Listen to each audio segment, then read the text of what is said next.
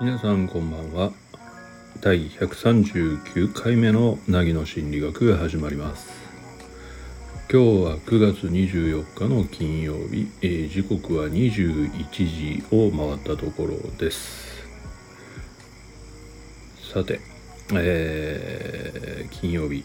ですが皆さんいかがお過ごしだったでしょうか？うん。えっと僕はあの明日からね対面の仕事が再開するんですけどコロナがまちょっとねあの収まってきたということもあってね、うん。えー、今日はオンラインということだからまあちょっと、うん、いろいろ片付けながら明日の準備をしながら今日の仕事もしながらっていう感じでしたかね。ちょっとバタバタ。していましたがね。うん。でもまあずっと室内にいたのでえー、先ほどですねあの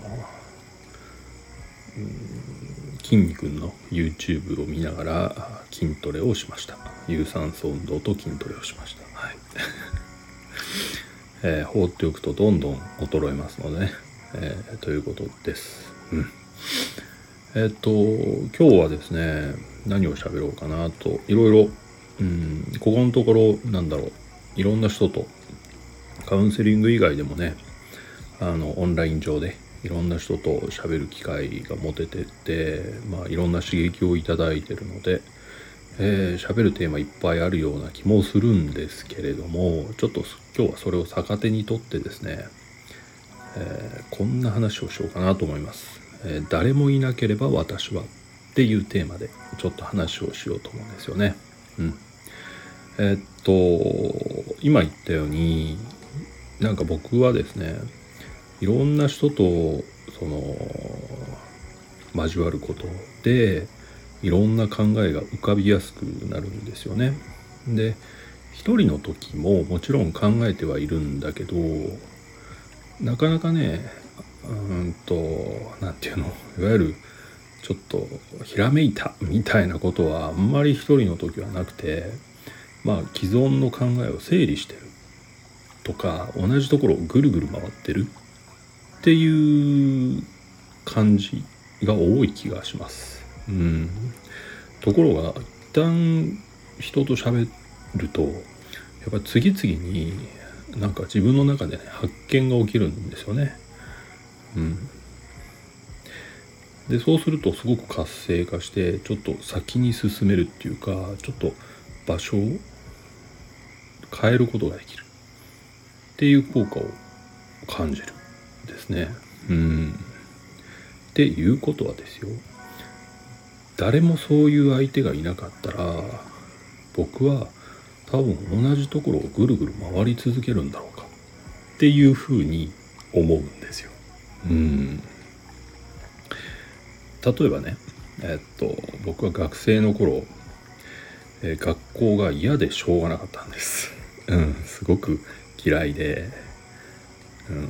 まあ嫌いな理由はいろいろあったんだけどとにかく嫌いだったわけですよ。でできれば行きたくない。ね、で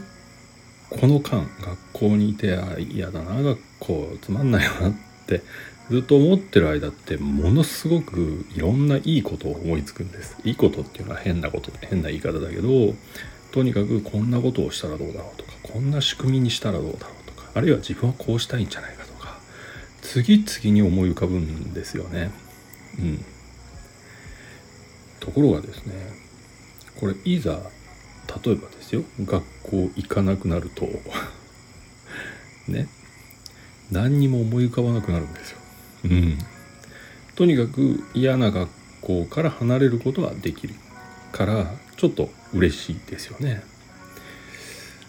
じゃあどうしようかってなった時にあんなに頭の中にあったこうしたいああしたいが本当に霞のように消えていくんですよね。とりあえずぼんやりしてしまう感じで待てと暮らせど何も思い浮かばないただ同じところでぐるぐるぐるぐる思考が回ってるっていう感じがしましたうん例えば僕は会社員だった時代があるんだけど会社員だった頃ってあのやっぱりすごくそのシステム会社のシステムね。その僕がいた会社っていうよりは会社というシステムに対してすごく不満があって なんでこうしないんだとか何でこうならないんだみたいなことしょっちゅう考えてるわけですよ。だからなんだ飲みに行ったりしてもいろんなこと喋れたんですよね。ここをこうするとこうなるんじゃないかとかこういう目標を立てたらこうなっていくんじゃないかみたいなことを盛んに自分の中から生み出すことができたです。ところがですね僕はまあ独立するまあそういうことがあったから独立する方向に行くわけだけれども実はまあ律儀にもちょっとね子供は教えるという仕事でちょっと責任者をやってたので急に辞めるっていうのはちょっと気が引けるわけですよね。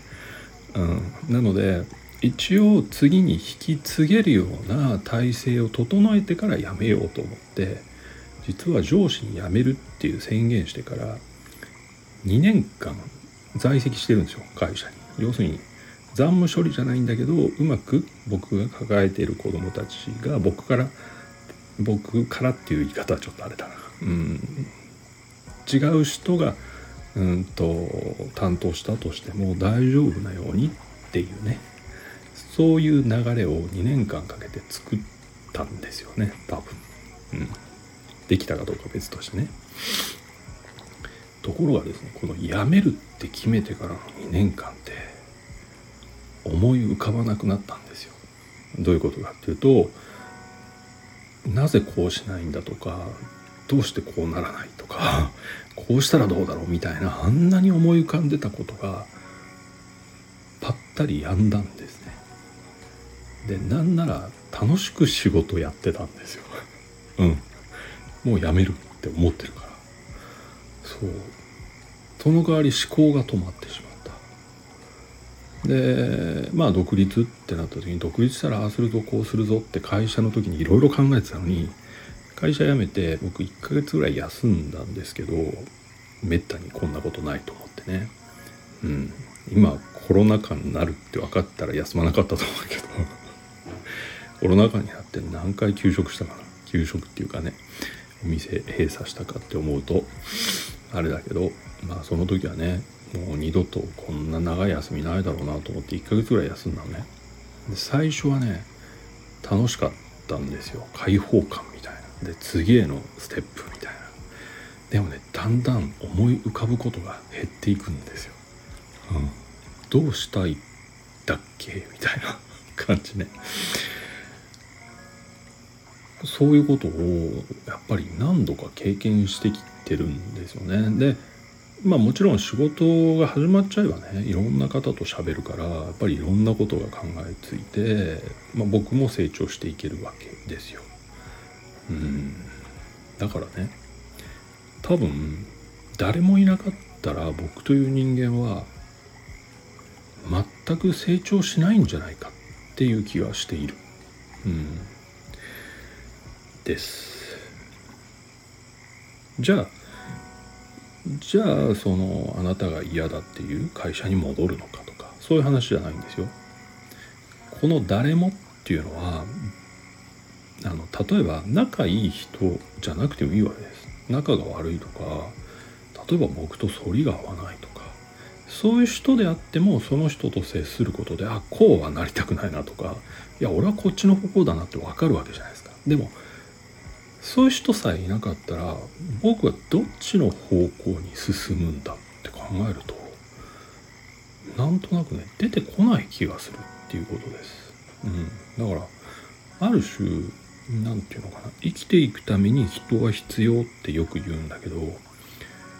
それってもしかしたら自分が自分の思考をクリアに保つためにとか自分の方向性を見定めるためにも必要なんじゃないかなっていう気がするんですよね。うん。なんか本当に人と喋るためたびになんか本当活性化する自分の脳を体験するためにああ人と喋るっていいよなやっぱりって思う反面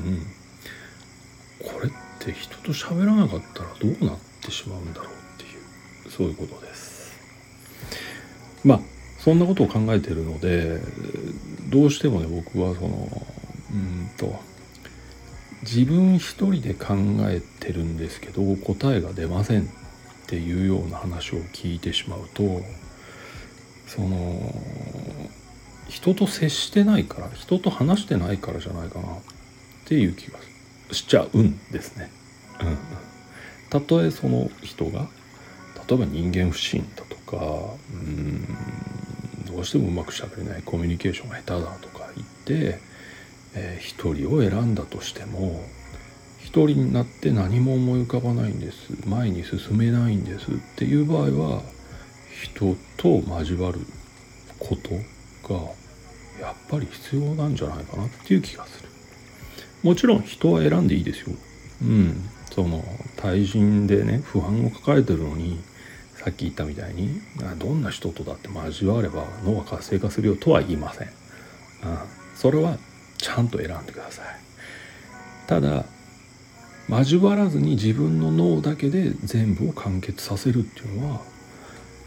ちょっと難しくないかなとなんとなく思ってはいます。ということです。はい。えー、皆さんどうですか？人と交わってる方が時と交わってない時っていうのはまあ交互に皆さんはね訪れることが多いかもしれないけど僕なんかは、まあ、こういう仕事をしてるから会わないって決めちゃえば会わなくて済むし 会おうと思えばどんだけでも会えるんですよ。うん、でも僕はやっぱり一定時間一人の時間が欲しいのでそこまで貪欲にあのガツガツ会ってはいないんですけどそれでも会わないってなるとおかしくなってくるっていうことでちょうどいいところを、まあ、探しながら、うん、接点を取っていってる状態です。はい、そんなことを今日はちょっとお話をさせていただきました。はい、ここまで聞いていただいてどうもありがとうございます。また明日お会いする時間までお元気でお過ごしください。そして今日もお疲れ様でした。ではおやすみなさい。